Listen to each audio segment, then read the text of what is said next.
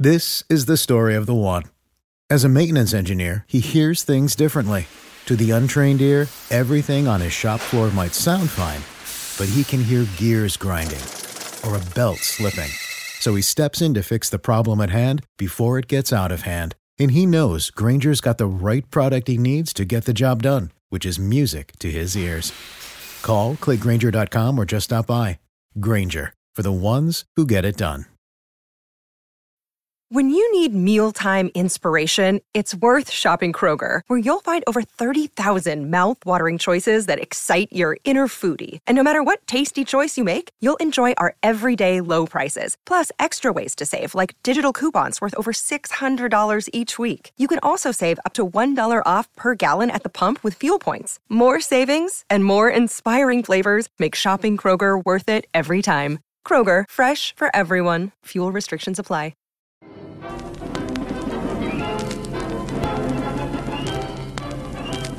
Let's go back in time to 1932 as Converse brings you historic footage of the legendary original Celtics with whom all great professional teams are compared. We have now taken over your radio.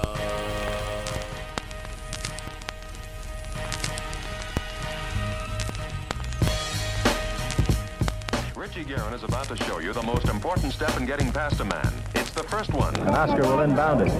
The men in green, the Milwaukee Bucks, that's Alcindor against Bellamy. Anderson has Jordan. Allen shakes free, gets two! Gilmore on oh, Steph! Oh, oh brother. lead Toledo artists. You get 21. 4.28 to go in the first quarter for the Cow Palace. Here's Barry.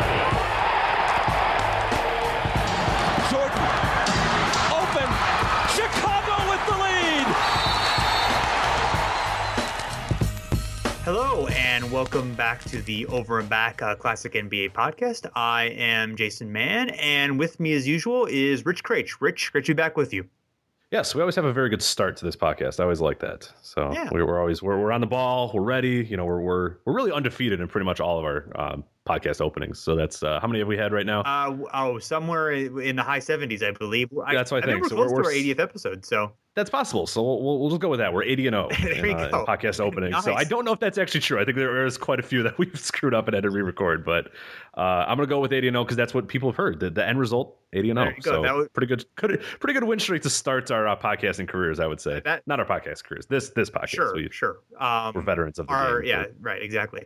Um, so with that, uh, we are talking about uh, some of the best starts in Oh. uh, NBA history. I know what a I had no idea. I had no idea. That's cool. uh, Cool. It's What big a- surprise. a you. I'm sure you're gonna add a lot to the show, Rich, by uh, from that. Um, so yeah, we uh, we took a look at uh, some of the, uh, the the best starts in NBA history. Basketball Reference, who we um, we always do shout out in the notes, but maybe we don't shout out quite enough on the actual podcast itself. But a, a wonderful resource that we um, use a lot. They have a great uh, little tool where they show the uh, NBA's best record after a certain number of games. So it, it makes it easy to look at it and sort of organize it and to um, figure out all these teams. So we're going to kind of just go through the uh, the best starts in NBA history, talk a little bit about each team and what they did and what was important and or interesting about them. So sound good, Rich? That sounds good. All right, so we are going to start off. There are two teams that began the season uh, 14 and 0: the uh, 1958 Celtics and the uh, 2003 Mavericks. The uh, 1958 Celtics. This was Bill Russell's second year, his first full season. They also had Bob Cousy. Bill Sharman, Tom Heinsohn, and Frank Ramsey, who were, who were their uh, key players, and a player on the uh, on this team that I had never heard of was um, I, Lou uh, and um, which I'm guessing that's how you pronounce it. But um, he actually died just recently, and he was a uh, more famous as a um, University of Kentucky player. Won a national championship. Was on the Celtics only for uh, three seasons, but I just thought that was uh, interesting. Another.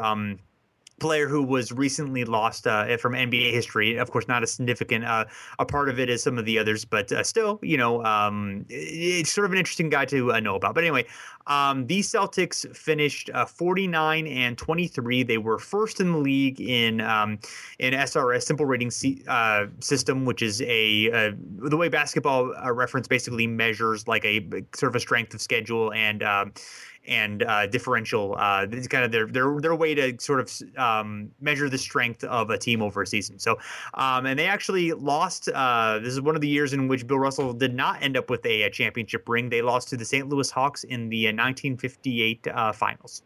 They did, but luckily they avenged that by winning the next eight. So yes. that's pretty good. And then losing one, and then losing and winning another two. Yeah, so that worked out. Pretty- I think they made up for it, but uh, I don't know this Russ this Russell guy. I wonder if there was hot takes about Bill Russell not being able to win the big one, even though he won the one. You know, you know, obviously he won the year prior, but you know, sure. geez, like, come on, man, like, let's get it together. And then yeah, yeah, and, and, this was Russell's first full season. This was like his first, uh, you know, being the um, uh a year, you know, of he only played had played half the season. He was kind of mm-hmm. more of a supporting role. He was a little bit more of a. You know, he led the team in minutes this year. He um, was a little bit more. I mean, obviously he was mostly in the defense and uh, rebounding mode, but uh, I mean he averaged um, almost 17 points a game and almost 23 rebounds a game. So that's not too bad, you know. Yeah, not bad. Yeah, not bad at all. Bad yeah, of course. Uh, you avenged that loss by winning eight straight is pretty nice. Yeah, too, that's, so. that's pretty good. So. Um, And then the uh, other team to uh, start 14 and 0, the 2003 Dallas Mavericks. One of uh,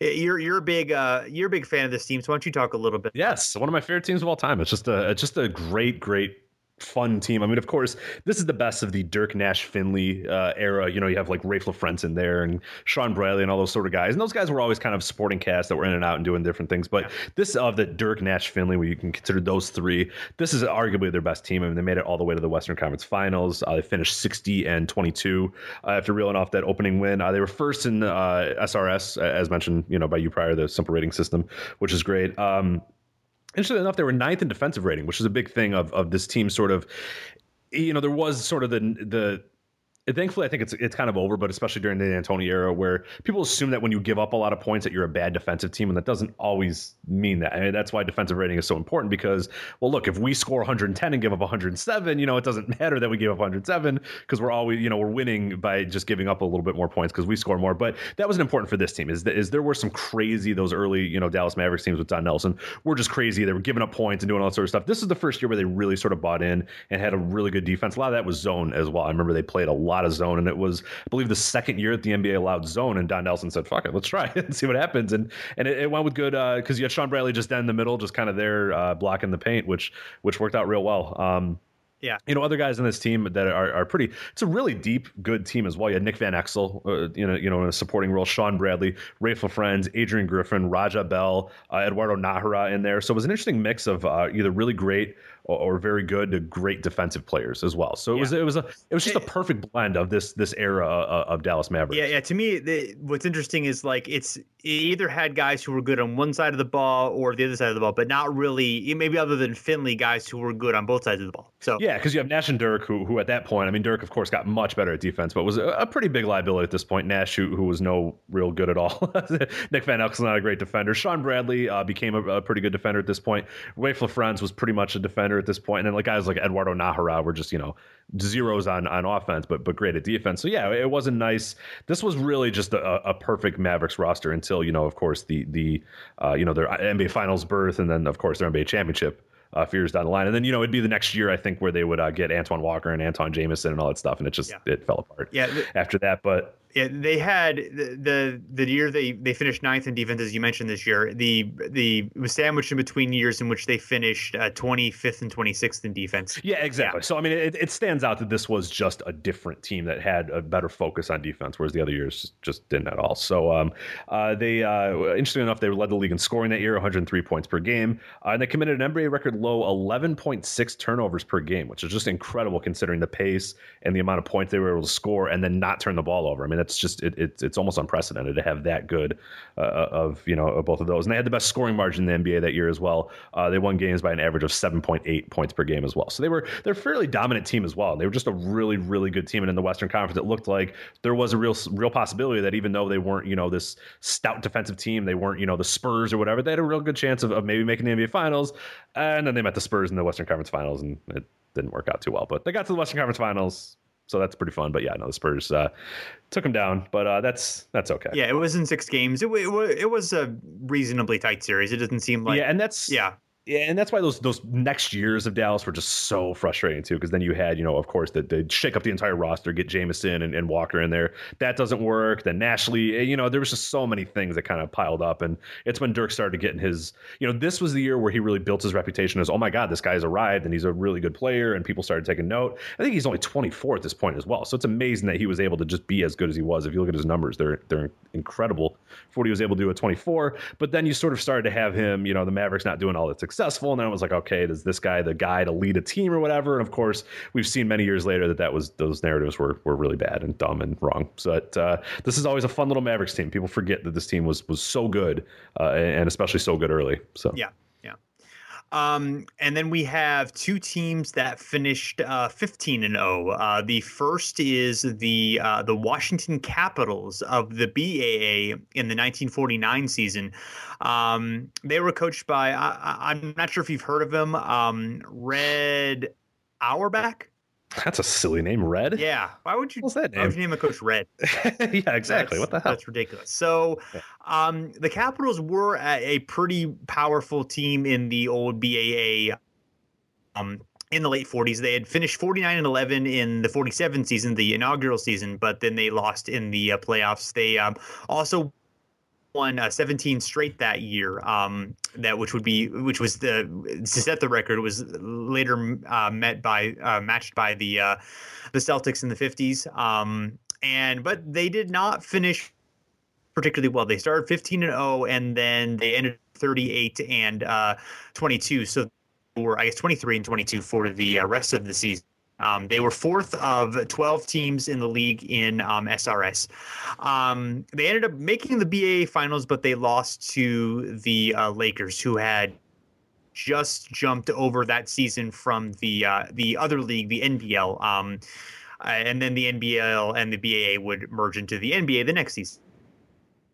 So um, th- their star player was um, Bob Feerick, who was a three-time All BAA uh, player, uh, second in finished second one year in points per game. So was you know was a a stout scorer. Uh, only ended up playing four years in the league, but he was one of 25 finalists for the 25th uh, anniversary team, and was uh, only one of two of those players who are not in the Hall of Fame, which is um, interesting. But um, he also was later a uh, general manager for the uh, Warriors in the uh, 60s. I believe he drafted uh, Rick Barry, and you know, it was kind of an architect for you know s- some pretty decent teams there. So, um, he missed the. I think when I was doing I'm doing doing a little bit of research on the Capitals, of course, for, for this, and I'm working on a post for a Hardwood Paroxysm uh, as well. And he he played the first game of the playoffs, and then missed the rest. I couldn't find exactly what the issue was. I mean, I I, I saw injury, but then nobody ever really clarified what it was. But that was a big loss for them because, of course, he was their big guy. But yeah, he missed a lot of the playoffs. I mean, most all but one game. So that really uh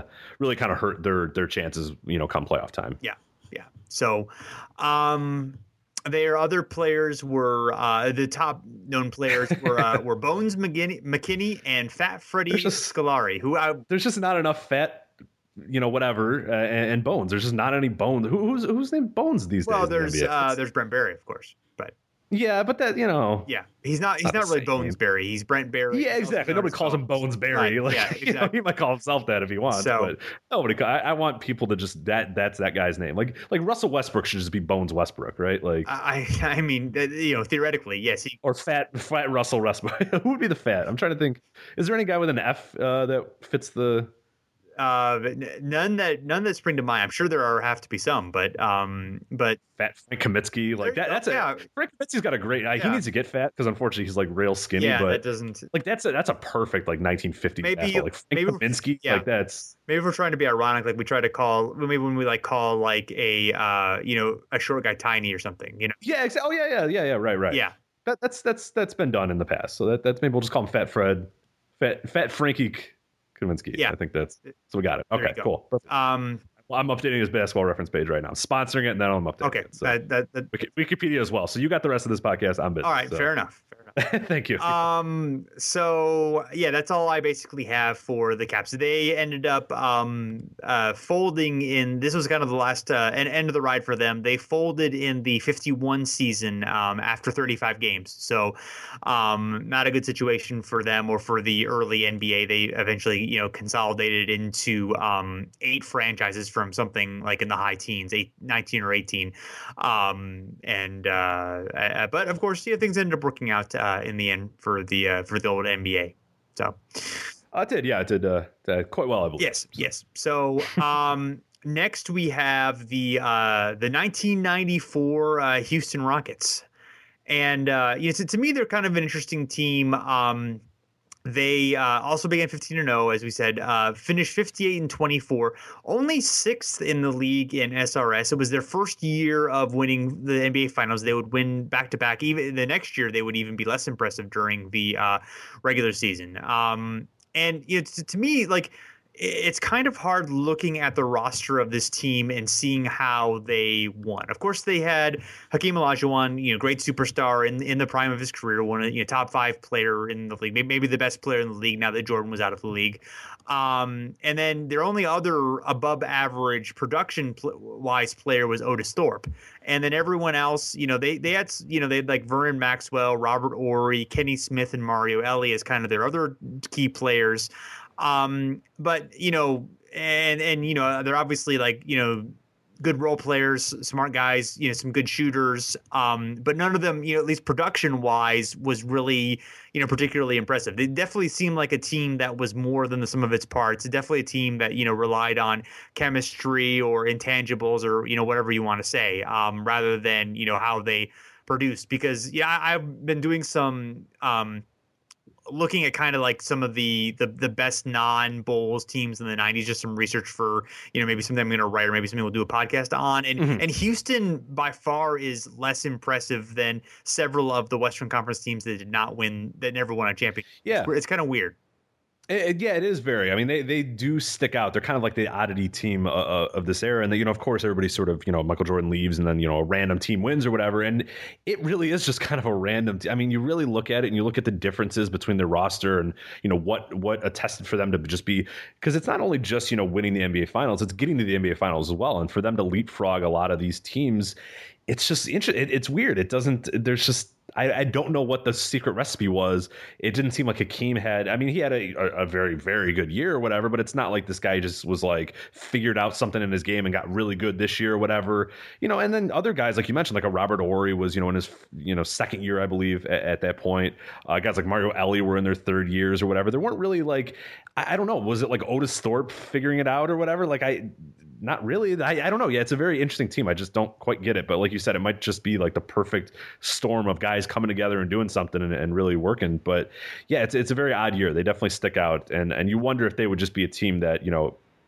If they reach the finals, you know, like the Suns did or whatever, would they just get, you know, destroyed or they would lose to the, the Bulls and then that would be the end of, you know, the Rockets being that one Western Conference team that came in. But, you know, the fact that they were able to get to the NBA finals and beat the Knicks, you know, they stand out. But then they were able to do it the next year as well. I mean, of course, you know, next year they added a few different parts, you know, Clyde Drexler, obviously, you know, a big one. But yeah, this is a very odd team. It's just, you you don't, on paper, it just doesn't seem like, yeah, that team won the NBA final. If I showed you this team and told you the year they played and didn't tell you who won the championship that year, I, I don't think you would assume that these guys won. yes and um, they also had uh, Scott Brooks, later Oklahoma City coach. Yes. Uh, Sam Cassell. Um, and Who I was reading a uh, I was reading an SI Vault piece. I forgot who uh, the author was, but they said Scott Brooks uh, looks like Michael J. Fox with a uh, dyed hair. Yes. And they they questioned, "Have you ever seen them together?" And I went, "You know, I haven't." So No. you know, Yeah. um, I, I don't think of them as looking that much alike as you know, like as the you know older version of Scott Brooks. But uh, you have to go back and look at Scott Brooks as a player. he was pretty dreamy. He was pretty dreamy Yeah, at I mean, point. yeah, I recall him being handsome. I just don't remember like him and Michael J. Fox looking so much alike. But there you go. And then uh, I think a wafty hair white guy is there you the go. credentials for looking like Michael J. Fox at that point. yeah, may- but- maybe we're just stretching that a little bit. Uh, Matt Bullard, also longtime Rocket, was on the team, and then um, I don't know if you've ever heard of him, but um, Ohio State's Chris Jent, who was kind of their like their hustle avatar, like like their Dellavedova. Rookie year, rookie year for Chris as well, right? Was that? Yeah, was it? Was, it, this is a rookie year? Rookie yeah, year. yeah, I mean, he barely played in the league, and he played like um like seventy minutes or so on the t- on the seventy eight minutes in three games. But he um was uh, I was a big Ohio State basketball fan in the early '90s. Um, Jim Jackson was my you know, favorite player ever. Yeah, I you know I watched a, a lot of their games. Um, growing up in Columbus. And um, so I was excited for the Rockets when they won this championship because you know Chris Jent was you know somehow involved in a, in a small way, so very very very small way, and he was also later LeBron's shooting coach. So uh, so good for Chris. Oh, right. Yeah, yeah, yeah, Yeah. I forget that. Yeah. Yeah. So, um, and was an assistant coach in the NBA, you know, other stops as well. So he's he's kind of been around. I'm not sure exactly what he's doing right now, but, um, but yeah, eh, you mentioned that S- SI Vault piece, and it was interesting because it was yeah, this was r- during the time in which the Rockets had, um, you know, were having their winning streak, and it mentioned, um, interestingly that, um uh Tomjanovich there there like there was an early season um Rockets Knicks game in which the Rockets I think that was like the last win of their streak before they lost uh, to Atlanta to uh to finish it out. But um you know he, Rudy T even says if we have to come back here in June for the NBA finals and people say we can't win in New York hey we've done it which of course predicts the you know the the Rockets um uh, Knicks finals, which was not really necessarily like I mean they were you know among the contenders, but it wasn't like oh yeah that's obvious uh, kind of thing. Um, and it was interesting also it talks about how they began uh, early in the 92-93 season. They began with a seven game game losing streak, and then since the end of that streak, they've gone 57 and 12 had two 15 game winning streaks and another 10 game winning streak. So, um, and basically they just talked about like how they just got more serious about defense. They kind of figured out a scheme that worked really well for Olajuwon, but also everyone else had good coverage. They had good outside shooting. They had good, uh, you know, Robert Horry and Sam Cassell, who were second year and rookie players respectively, you know, contributed well and they just had good reserves. And, you know, their, their roster wasn't that different, but they just were able to kind of change their style of play and it all kind of fit together. So, Yeah, it's, it's a really good article. Uh, Rudy also talks about how it probably helped him. You know, losing that many games was like, all right, people, look, like you try to do it your way and it sucks, so now you're doing it my way. Right. Like, sort of thing like that. We're not, not like he's being an authoritarian like that, but just basically being like, okay, hey, look, here's a wake up call. Like, let's let's do this now. Let's focus on this and let's try to change it because whatever we're doing right now, you know, just isn't working. And, and it worked, you know, great. And you know, they went off with two NBA championships. So go them. There go them. Um, so uh, so next we have at 19 and one the 1991 Portland Trailblazers. They uh, finished 63 and 19. They were second in SRS uh, to the Bulls that year.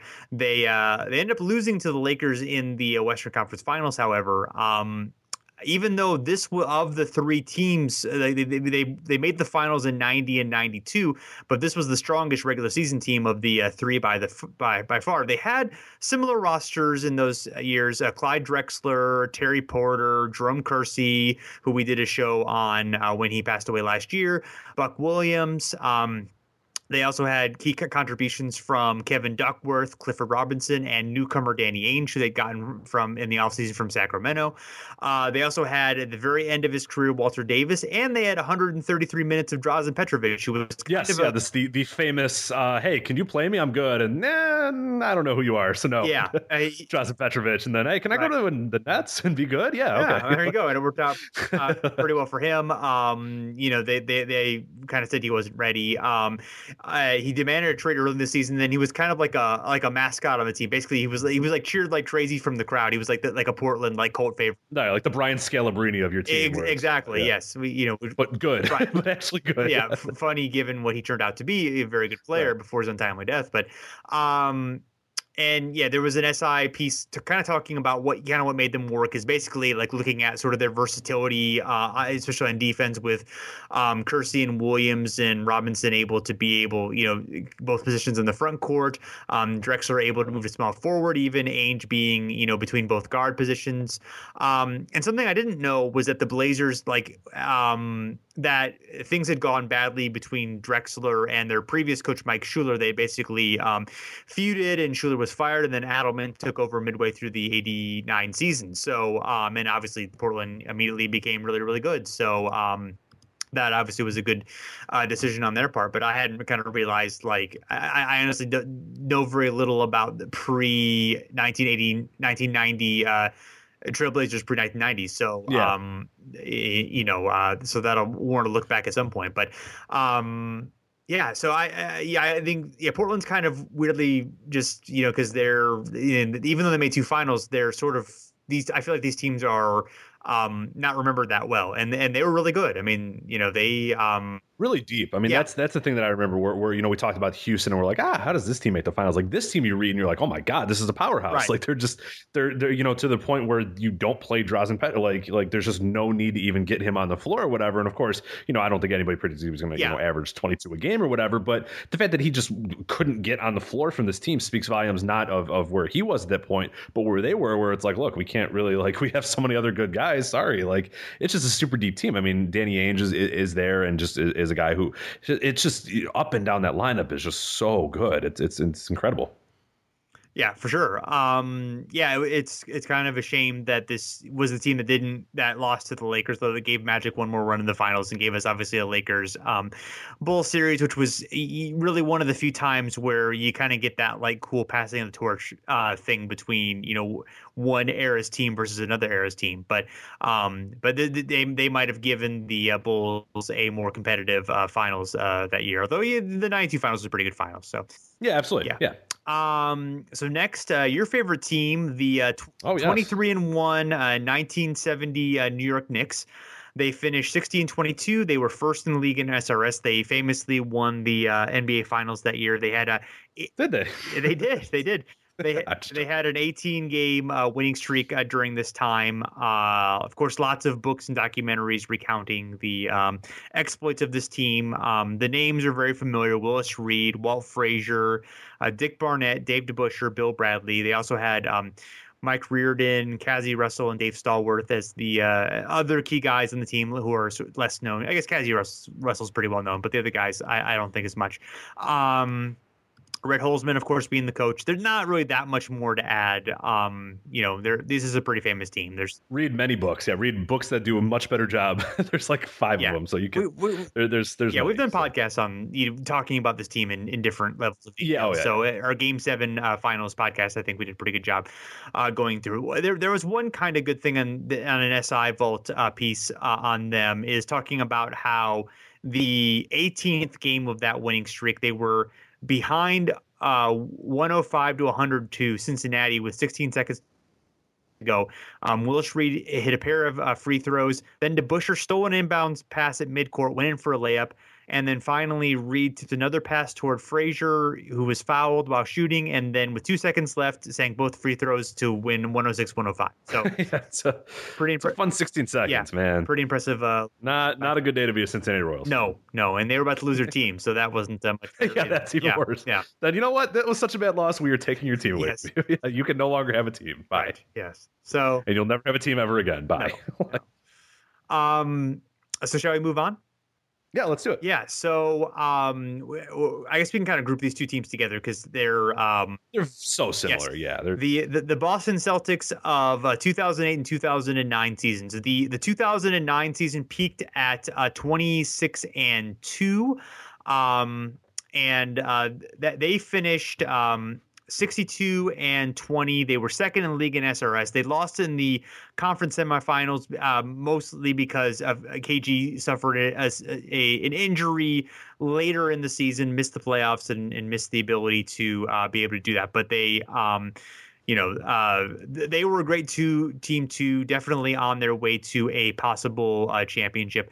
The year they did win the championship in uh, 2008, they started 29 and three. They finished 66 and 16. They were first in SRS, won the NBA title, though they had some odd struggles in the playoffs. Of course, this is the uh, Kevin Garnett, Ray Allen, Paul Pierce, big three. 2008 was the first year of that team. Uh, they also had Rajon Rondo, Kendrick Perkins. Um, Eddie House um, pl- playing some big roles. Uh, Glenn Davis, Leon Powe, Tony Allen, uh, particularly on the uh, second year of that team, plus the 414 minutes of uh, Stephon Marbury in 2009, uh, Yes. which we all um, remember. In 2008, they had the all-time great turnaround, improving their record uh, by 42 wins, uh, which is uh, which is pretty good. Um, not bad. it's good, good, good reversal of fortune. So Yes. So um yeah, the the uh um let's see. Uh yeah, so um I don't know anything else that stands out about uh, those teams to you.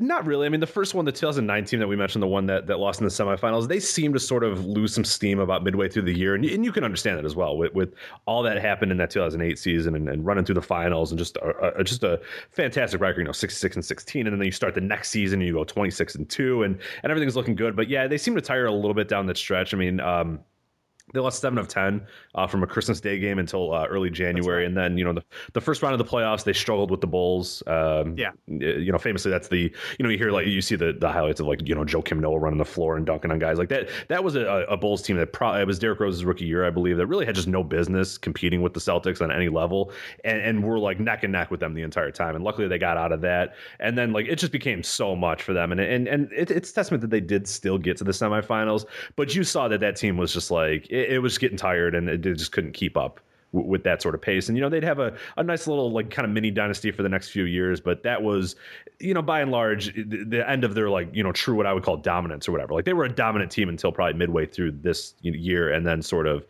cracks started to form, you know, KG gets hurt and all that sort of stuff. But for the most part, I mean, still a really remarkable two year stretch. Um, as far as that second year, uh, there was a really, or the, first year, of the 2008, when they won the NBA Finals, was really good. Uh, SI uh, piece as well. And, and one of the quotes from it was uh, uh, Boston's 17th championship was earned by three players who supposedly couldn't win the big one, a coach who supposedly couldn't draw an X and O on a tic tac toe board, and a general manager who supposedly couldn't pick a winner out of a police lineup. So. Yes which I always remember from that team as well. Like it, you know, not being I'm obviously not a huge Celtics fan, but that's something I enjoyed. Is is like okay, Doc Rivers can't coach. You know, everybody sort of assumed that Danny Ainge was was being just lauded as you know a, a nothing GM at that point. You know, because he made a lot a lot of really bad mistakes. You know, in the years prior, and then these three guys, you know, like a Ray Allen couldn't do it with the Bucks, and uh, you know he's not a leader, and Kevin Garnett, you know, got really close with the Timberwolves, but just wasn't enough to do it. But it was really fun to see those all come together. And Paul Pierce, of course, with the Celtics was like, yeah, he can shoot a lot, but who cares? You know, and it, it was it was fun in one year for just so many narratives just be destroyed and blown up, which I always like that. I like whenever terrible sports narratives get blown up is makes me a happy person. So sure. And the uh, the 08 team also had uh, James Posey plus uh, Sam Cassell and PJ Brown in small regular season roles, but they played fairly big uh, playoff roles, especially PJ. Yeah, Brown. well, PJ Brown yeah. had like one. Didn't he have like a like a 15 point like 20 rebound game or some like ridiculous number? There's like one I I forget I don't have it in front of me, but there's only one insane PJ Brown like playoff game. Yeah. You're just like what? He, like, he had what? some. I remember him hitting some big shots. I don't remember specifically a, a huge uh, PJ Brown uh, game. He he wore 93 in Boston, which is a a, a good number. It's um um but yeah, I, he definitely um you know that you know, he, that was the um that's right. He was a wasn't he a buyout guy too? I I kind of forgot about. Um, yeah, was he on the Bulls? Yeah, I believe so. He was on the Bulls before that. I don't remember if that's he had another stop in between there. Let me uh No, he was. Okay, he was bought off from the Bulls and then went there. Okay. That's what I thought. Yeah. Um That was the last year. Oh. Yeah. Hey, good end for PJ. Good Brown. way to go, yeah. I was I always like PJ. I always liked him good. too. Yeah. Yeah, um, hit, hit, a nice little elbow jumper or two a game for you. That's that's all you yeah, need. Yeah, I, I, enjoyed him in um, I, I, enjoyed him in Miami. I always thought he was um, yeah, yeah. He, he was um, he he was very good in um, in, in Miami. I was trying to look and see if there was um, he had uh, yeah he didn't really have any big. He had a ten and six game. Um, and I, I, don't think I don't recall. I don't think in Boston he didn't have necessarily um, a a standout playoff game uh, production wise, but he did play well. I mean, he just you know good defense and timely shots and all that good stuff. Um, but production wise, it does, does, not appear that he had a big uh, game during that series. So you must be remembering okay, something right. else P- PJ Brown did, or some other or, PJ or Brown somebody else. so. Yeah, one of the memory PJ Brown memories that we all have. right.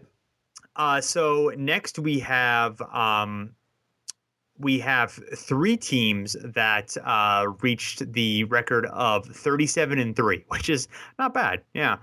Um, first is the 1967 uh, Philadelphia 76ers.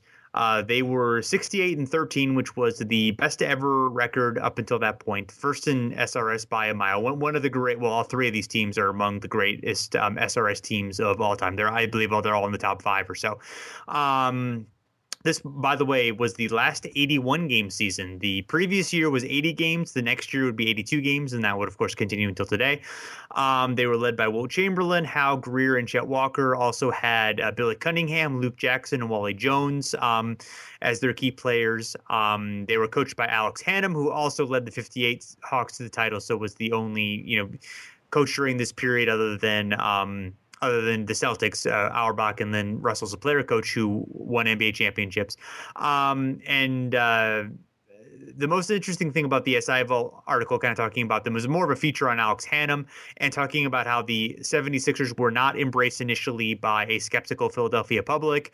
Um, the, the problem was that the you know the Warriors had gone to um, San Francisco and had taken kind of all the real Philadelphia players with them. The uh, Wilt and Guy Rodgers and guys who had also like Tom Gola and Paul Arizin who had um, who, who had were no longer around. Um, even owner Eddie Gottlieb, who was a very influential Philadelphia guy who had uh, lost, but you know, eventually they brought back Chamberlain. Wally Jones was Philadelphia. Matt Guokas was uh, Philadelphia, and Jack Ramsay. They were all kind of had those Philadelphia connections, so it helped uh, the uh, city embrace the uh, team, which is just kind of funny. Like no one really necessarily cares that much about whether the local team has a local guy. I mean, there, there's yeah. some benefit in the day though. Back in then, though, that day, I, I, definitely. I mean, especially if uh, you know, the NBA was built a lot on that. Like you know, guys from their areas or respective areas. You know, the the, the draft was was and baseball was that way as well for a long time, where it was like a big deal. Now people just don't really care. But it's probably just because you know eh, before you know nowadays you pick a guy from whatever college across the world, you've seen that guy play you know ten thousand times and you see his highlights all the time. But I get it how you know if you were a random fan, you're like, hey, we drafted this guy. You're like, I never heard of him. Like, yeah. who cares about this guy? Like, I want Tom like, I, I back. That you know, yeah, exactly. Yeah, like, no, I'm not going to go to the game because I don't know who these guys are or whatever. Like, I, I, I get that, but yeah, no, it, it's it's probably better now that we don't do. Yeah, that. I mean, it's still you, you, see it from time to sure. time. You know, like a Derrick Rose in Chicago is still an important you know figure for, yeah. for that team or whatever. But the team doesn't like live and die. Like if they don't get a guy from Chicago, the Bulls aren't going to, you know, go bankrupt. Like it, it's fine. Yeah. Like it really doesn't it's, matter. It's a nice bonus now. Um, and, and, there's certain times where the synergy, obviously with LeBron and Cleveland, where it works very well. But it, it's yes, but it's not like what it used to be for sure. So. Uh, and then also we have the uh, 72 Los Angeles Lakers who won 33 games in a row, uh, finished 69 and 13, first in um, SRS. Um, uh, Elgin Baylor retired early in the season, so they were led by Wilt Chamberlain, Jerry West, Gail Goodrich. They also had uh, solid journeymen like Happy Hairston, Flynn Robinson, and Jim McMillian. Also, Pat Riley was a reserve on the uh, team. Um, this was the year that that uh, first year coach Bill Sharman famously instituted morning shoot arounds, which uh, was a little bit tricky for uh, Wilt. in LA. well, yeah, yeah, even more for Wilt being a guy who was a bit of an insomniac um, and liked to sleep in in the mornings.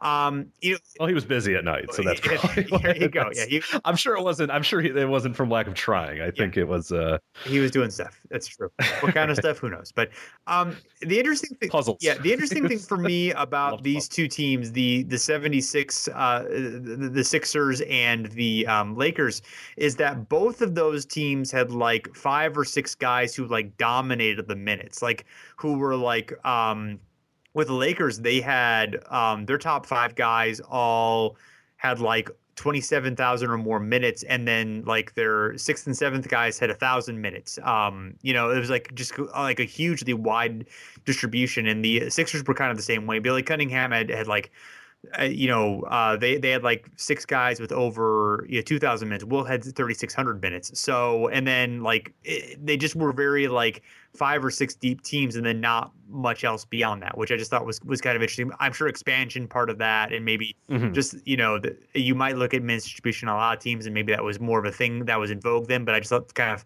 that stood out to me yeah, maybe that's what you need, uh, and maybe uh, you know in those days, or at least maybe even today, uh, is like a team where you just play your best guys and just drive them to the ground for a little while to, to get this. Whereas you know nowadays, I think it's it's more than ever, guys sort of or teams rather understand that you know what, hey, look, you know we're we're this guy needs a day off or that guy needs a day off. I mean, pretty much like the the, the San Antonio Spurs model, where it's like, yeah, I mean, it'd be nice to win like you know 65 games in the regular season, but is it really that big of a deal if we win the NBA championship? Who's going to care? So it is less of that. And I don't know if you're ever going to see that again, but yeah, that's an interesting uh, thing that maybe it is, maybe that's one of the recipes to becoming as, as good uh, of a team or having as good of a start is just that you, you have your guys, you have your really, really good players and you play them to death and just go with them. Yes. Um, it's also worth noting that the uh, the 67 76ers uh, actually did reach 47 and 5. So they um, so I mean which you know the 37 and 3 is great but 47 and 5 is uh, pretty Im- impressive as well. Um, and um, also reaching both those milestones. Uh, in fact, even slightly better in the case of the second team is in um, is the uh, Chicago Bulls of uh, 1996. Uh, pretty famous team led by uh, led by Michael Jordan, who you may have heard of. Toni Kukoc. Oh, Bill Wennington is. Yes. I thought who you were going to say. Yeah, Uh, led, by, led by the stalwart uh, center, Bill Wennington. Yes. Yeah, who did. Uh, They were uh, Great. 72 and 10. They were first in SRS. They had the most wins ever, although not number one all time in SRS. The 71 Bucks actually take that. yeah, take that, Michael. Yeah, there you go. Don't tell Michael he'd get really pissed. He'd uh, Sure. he'd find some he'd find some way to to compete in, in in this. He'd probably change. He'd like get so mad. He'd run to the offices and tell them to change the algorithm or something. I, I like think so. Kareem called him a, a sellout uh, recently, so I think Oh, did he really? I a bad- or well, I, I maybe like inferred that maybe I I've, I haven't actually read the quote yet, so That's great. um this will be a week old by the time people hear this. But anyway, yeah. So maybe he has other reasons to be mad at Kareem. Is my uh, is my point. So, so you as a Bulls fan, why don't you uh, why don't you take it away a little bit on Yeah, 96 so- Bulls? Yeah, of course, just just a historic team. I mean, you, a lot of people know, you know, many of the different facts and fun stuff from it. I mean, for most of the people listening to this, you probably grew up in an era where this was kind of a team you grew up on. You know, you're the really young basketball fan, maybe a little bit older, but either way, you have most likely vivid memories of this Bulls team. And this was the epicenter, the the the, the big, you know, peak of NBA fandom uh, across the world as well, and across uh, you know America, of course, where it was just just gigantic at this time. Uh, they won, you know, 37 straight games at home. Um, just an insane overall record at home as well. They only lost two times at home. Uh, they had a 12.3 margin of victory. So remember we talked about the uh, the Mavericks, uh, the, the 2002 Mavericks team, or the 2003 Mavericks team rather, uh, and they had you know 7.8. You know was their margin of victory. This team is 12.3, which is just insane ever. So that was tied for the best ever. Uh, they were the first in the league in both offensive rating and defensive rating. This was you know a mark that the Warriors did last year as well, and it really just the true mark of a team that is just unstoppable and just destined to win. It's just like you know not a fluke team at all, just a team that's just so so good. And um, one of the more interesting facts I think of this entire team is they had one win, uh, one losing streak rather, uh, all year, uh, two games. They lost two in a row. A uh, probably a very stressful time for the, uh, the Bulls locker room. But yeah, only one losing streak all year, and it was only two games. Was just insane. Uh, of course, the makeup of the team: Michael Jordan, Scottie Pippen, Dennis Rodman, who we'll talk about here in a little bit, Steve Kerr, Ron Harper, Luke Longley, Bill Wennington. It was really the Jordan, Pippen, Rodman, Kerr, Harper were, were that. I mean, again, we talk about that solid five. Those were your solid five there. The the role players were solid in there, but it was really those guys that led a lot of it. Or, or, or I should I should have Longley in there. Longley was the the center on that team, but Kerr was a very good piece off the bench, just a, just a great shooter uh, of his era. Um, an interesting note as well. A, a few of the oddities of this team, and that's one of the best parts of these like Bulls teams, and is looking at the guys at like the end of the roster who like grabbed extra rings or whatever. Like we'll talk. The next year was Robert Parish uh, grabbing a ring. This team had uh, two bad boys, James James Blue Edwards and John Salley earned additional rings here. Uh, and also uh, Dennis Rodman, of course, was a member of the Bad Boys teams as well, and he got a ring here. Um, and it, it, it's kind of fitting those two guys got the rings uh, as well with this team. And then Rodman was really just a guy who who propelled this team to next level. Uh, the year prior, um, of course, that was Michael Jordan's comeback year. They lost uh, to the Magic in the uh, the Eastern Conference Finals, and Jordan spent an offseason just kind of stewing about that and came back just determined and made sure that everybody else was determined, made sure that Ron Harper was in better shape, made, made sure that everybody was ready to go and just just win the title was their biggest you know priority. Uh, but about halfway through the year, they realized, oh shit, we're really we've only lost like twice or three times or whatever. So let's let's see what we can do here. And then just really just a team that that just never took a day off and just really did everything they could to to win you know 70 games and uh, of course 72, which is a mark that I just don't think anybody will ever eclipse. So wh- what do you think? Do you think there's? I just don't know if any team's going to be that manic about doing it. I, I think they're going to want to reserve their guys, or guys are going to take days off, or I just I just don't know. I just don't think that any team is going to want to win every single regular season game like this team did. Uh, yeah, I, I don't see it happening either. I mean, I you know it's certainly possible. I'm I, you know I mean I guess it's theoretically possible, but it just seems like it's such a hard. I mean, you're right. It just doesn't seem like anyone um, is going to approach the regular season like that. Um, although the Warriors this year, I don't you know. Yeah, I mean they're they're on a they're on a war path right now. Yeah. So. Um. So it might take something like that where a team either the- the circumstances of all like uh, numerous expansion teams or something like that, which of course was, was an issue with this year, is that you have the Raptors and the, the Grizzlies in there, so it changed a little bit of power. Maybe it would be something like that, but I don't see the NBA really like being like, hey, we're adding like three new teams this year, like two new teams or whatever. I just don't see that happening. And then also, yeah, it, it would take like a team really feeling slighted and going, okay, we're just going to dominate everybody.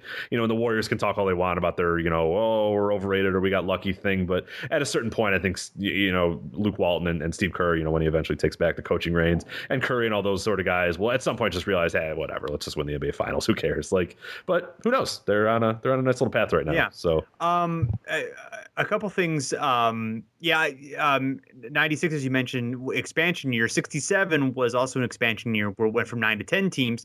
72 was not an expansion year, but it was uh, only a year or two after the league had gone from 14 to um, 17 teams. And uh, if I'm not mistaken, I think we are, we have just gone through, we're now under the longest period of time in NBA history without um, Yeah, any, any expansion.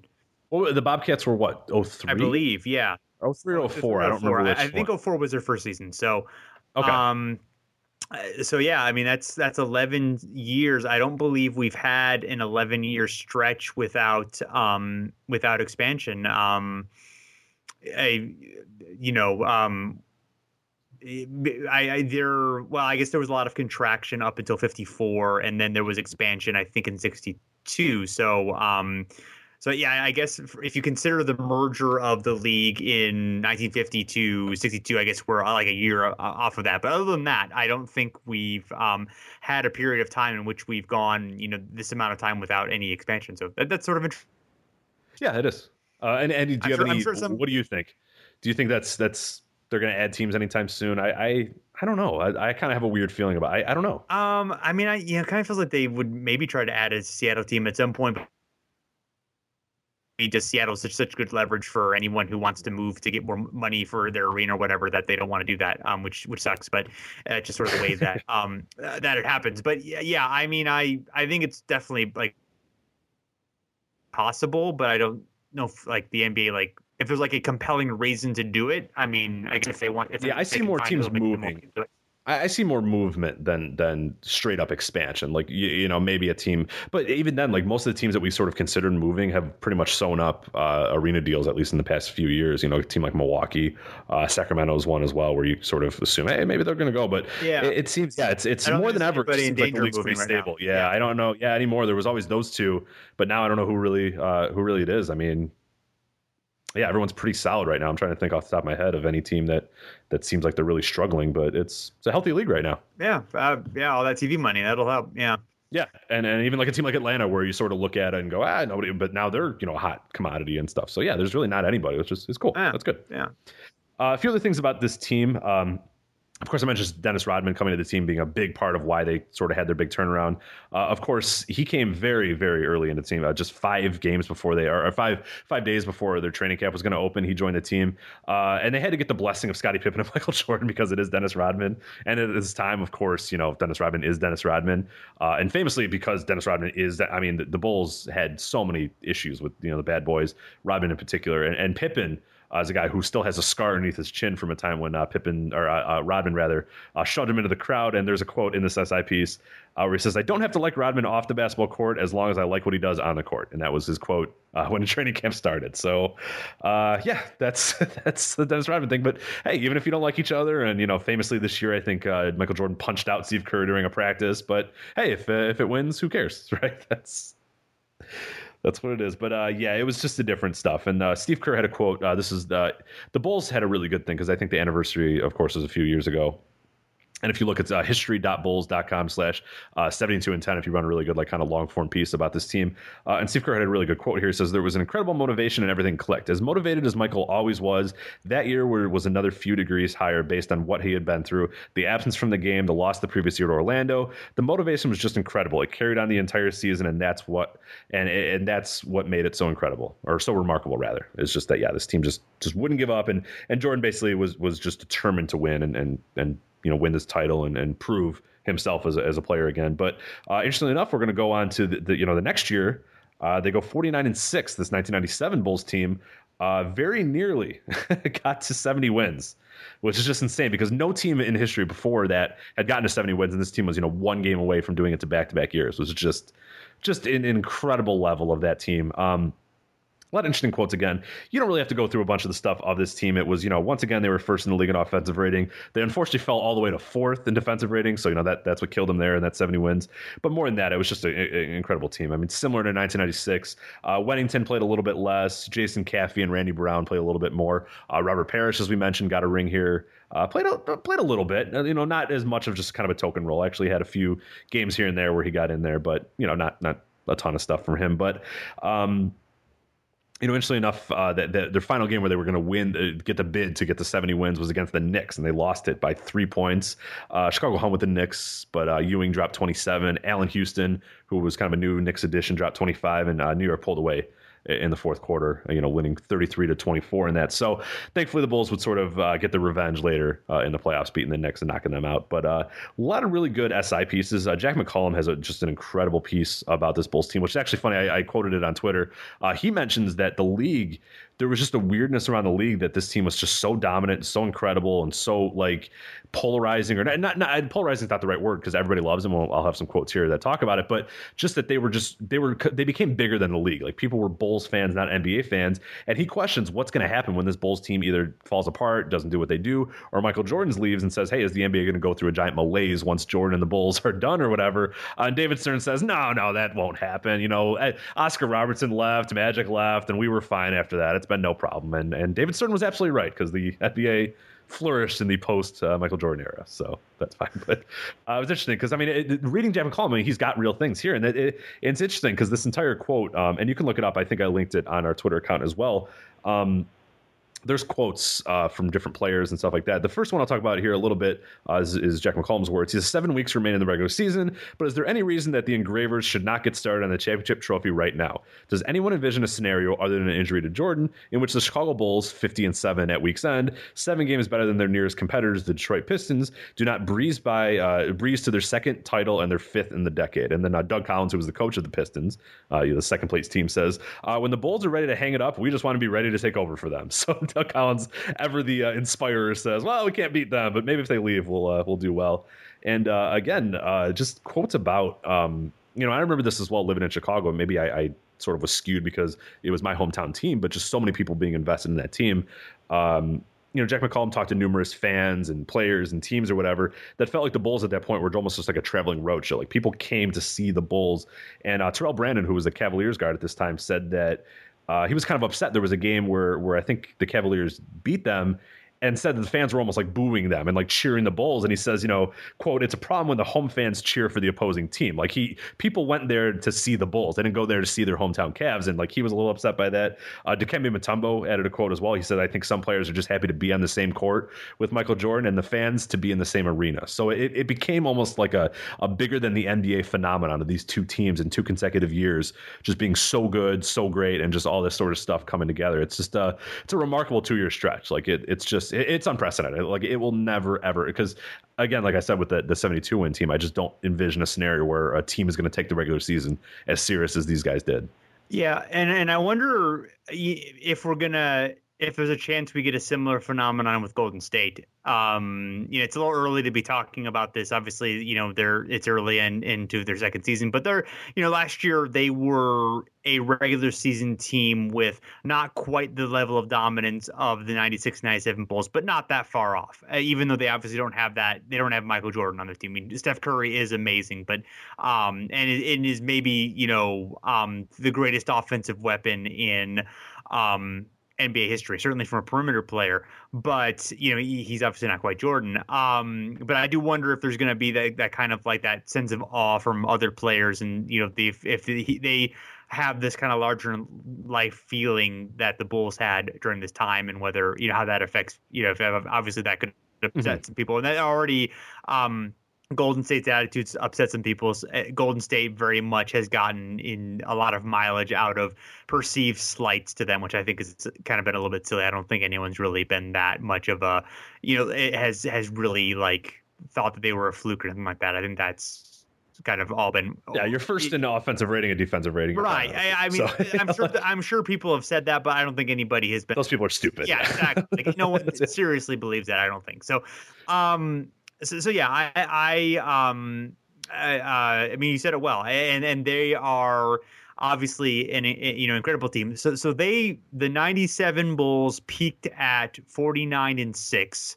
The um the 96 Bulls they reached um 54 and 6, 60 and 7 um uh 66 and 8 71 and 9 and of course 72 and 10 as they finish. So good record with a loss to the expansion toronto raptors oh, I, as well which is one of the, one of my favorite nuggets of that entire team is that this like all-time great team loses to an expansion team. Yeah. like it's just it's it's sometimes the nba man. It's it's a fun little game but it is indeed. So uh so yeah that was a good start for us. Um good start to a, a, a new season for us. So we're we're kind of planning to uh, to do one show a week, uh, at least during the uh, regular season. We'll kind of see what we uh, we might do a little bit of a reduced schedule during the uh, playoffs, and then come back strong with a another um, off season series uh, where we're a little bit more frequent during the off season when there's not as much going on, obviously. So that seems to work well for us over this summer. So I, I think we're going to try to kind of continue yeah. going in that vein. I think so. Yeah, we're uh, we're we're willing and motivated. We have we were slighted last year, so we're going to uh, yeah. dominate the regular season this year. I don't know how we were slighted, but we're going to make it up. I'm, I'm sure somebody on Twitter was mean to I'm us. Sure, so I'm sure someone slighted us. Uh, we're going to get really upset about it. Yeah, so, someone picked another history podcast over us, so we're very we're very upset by that. Yeah, one of the other many NBA history podcasts that are out there right now. In, so. Indeed, yes. So in all fairness, somebody touted them over us, and we were like, ah, so take that. So Anyway, and I punched you to get you motivated, and then we're good. Yes. So um, you can find us at hardwoodparoxysm.com. Uh, we're on Twitter and Facebook at Over and Back NBA. Also, we have our forums at overandbacknba.com where we have lots of discussion about uh, basketball history. And uh, you can find us on iTunes, both Over and Back and the HP Basketball Network of podcasts are both on iTunes. We would uh, love your uh, a rating and review to uh, let other people know that we're pretty cool and that you should listen to us. So if you think that, then we would appreciate if you give us a rating. And uh, until next time, thanks for listening, and we'll be back again soon.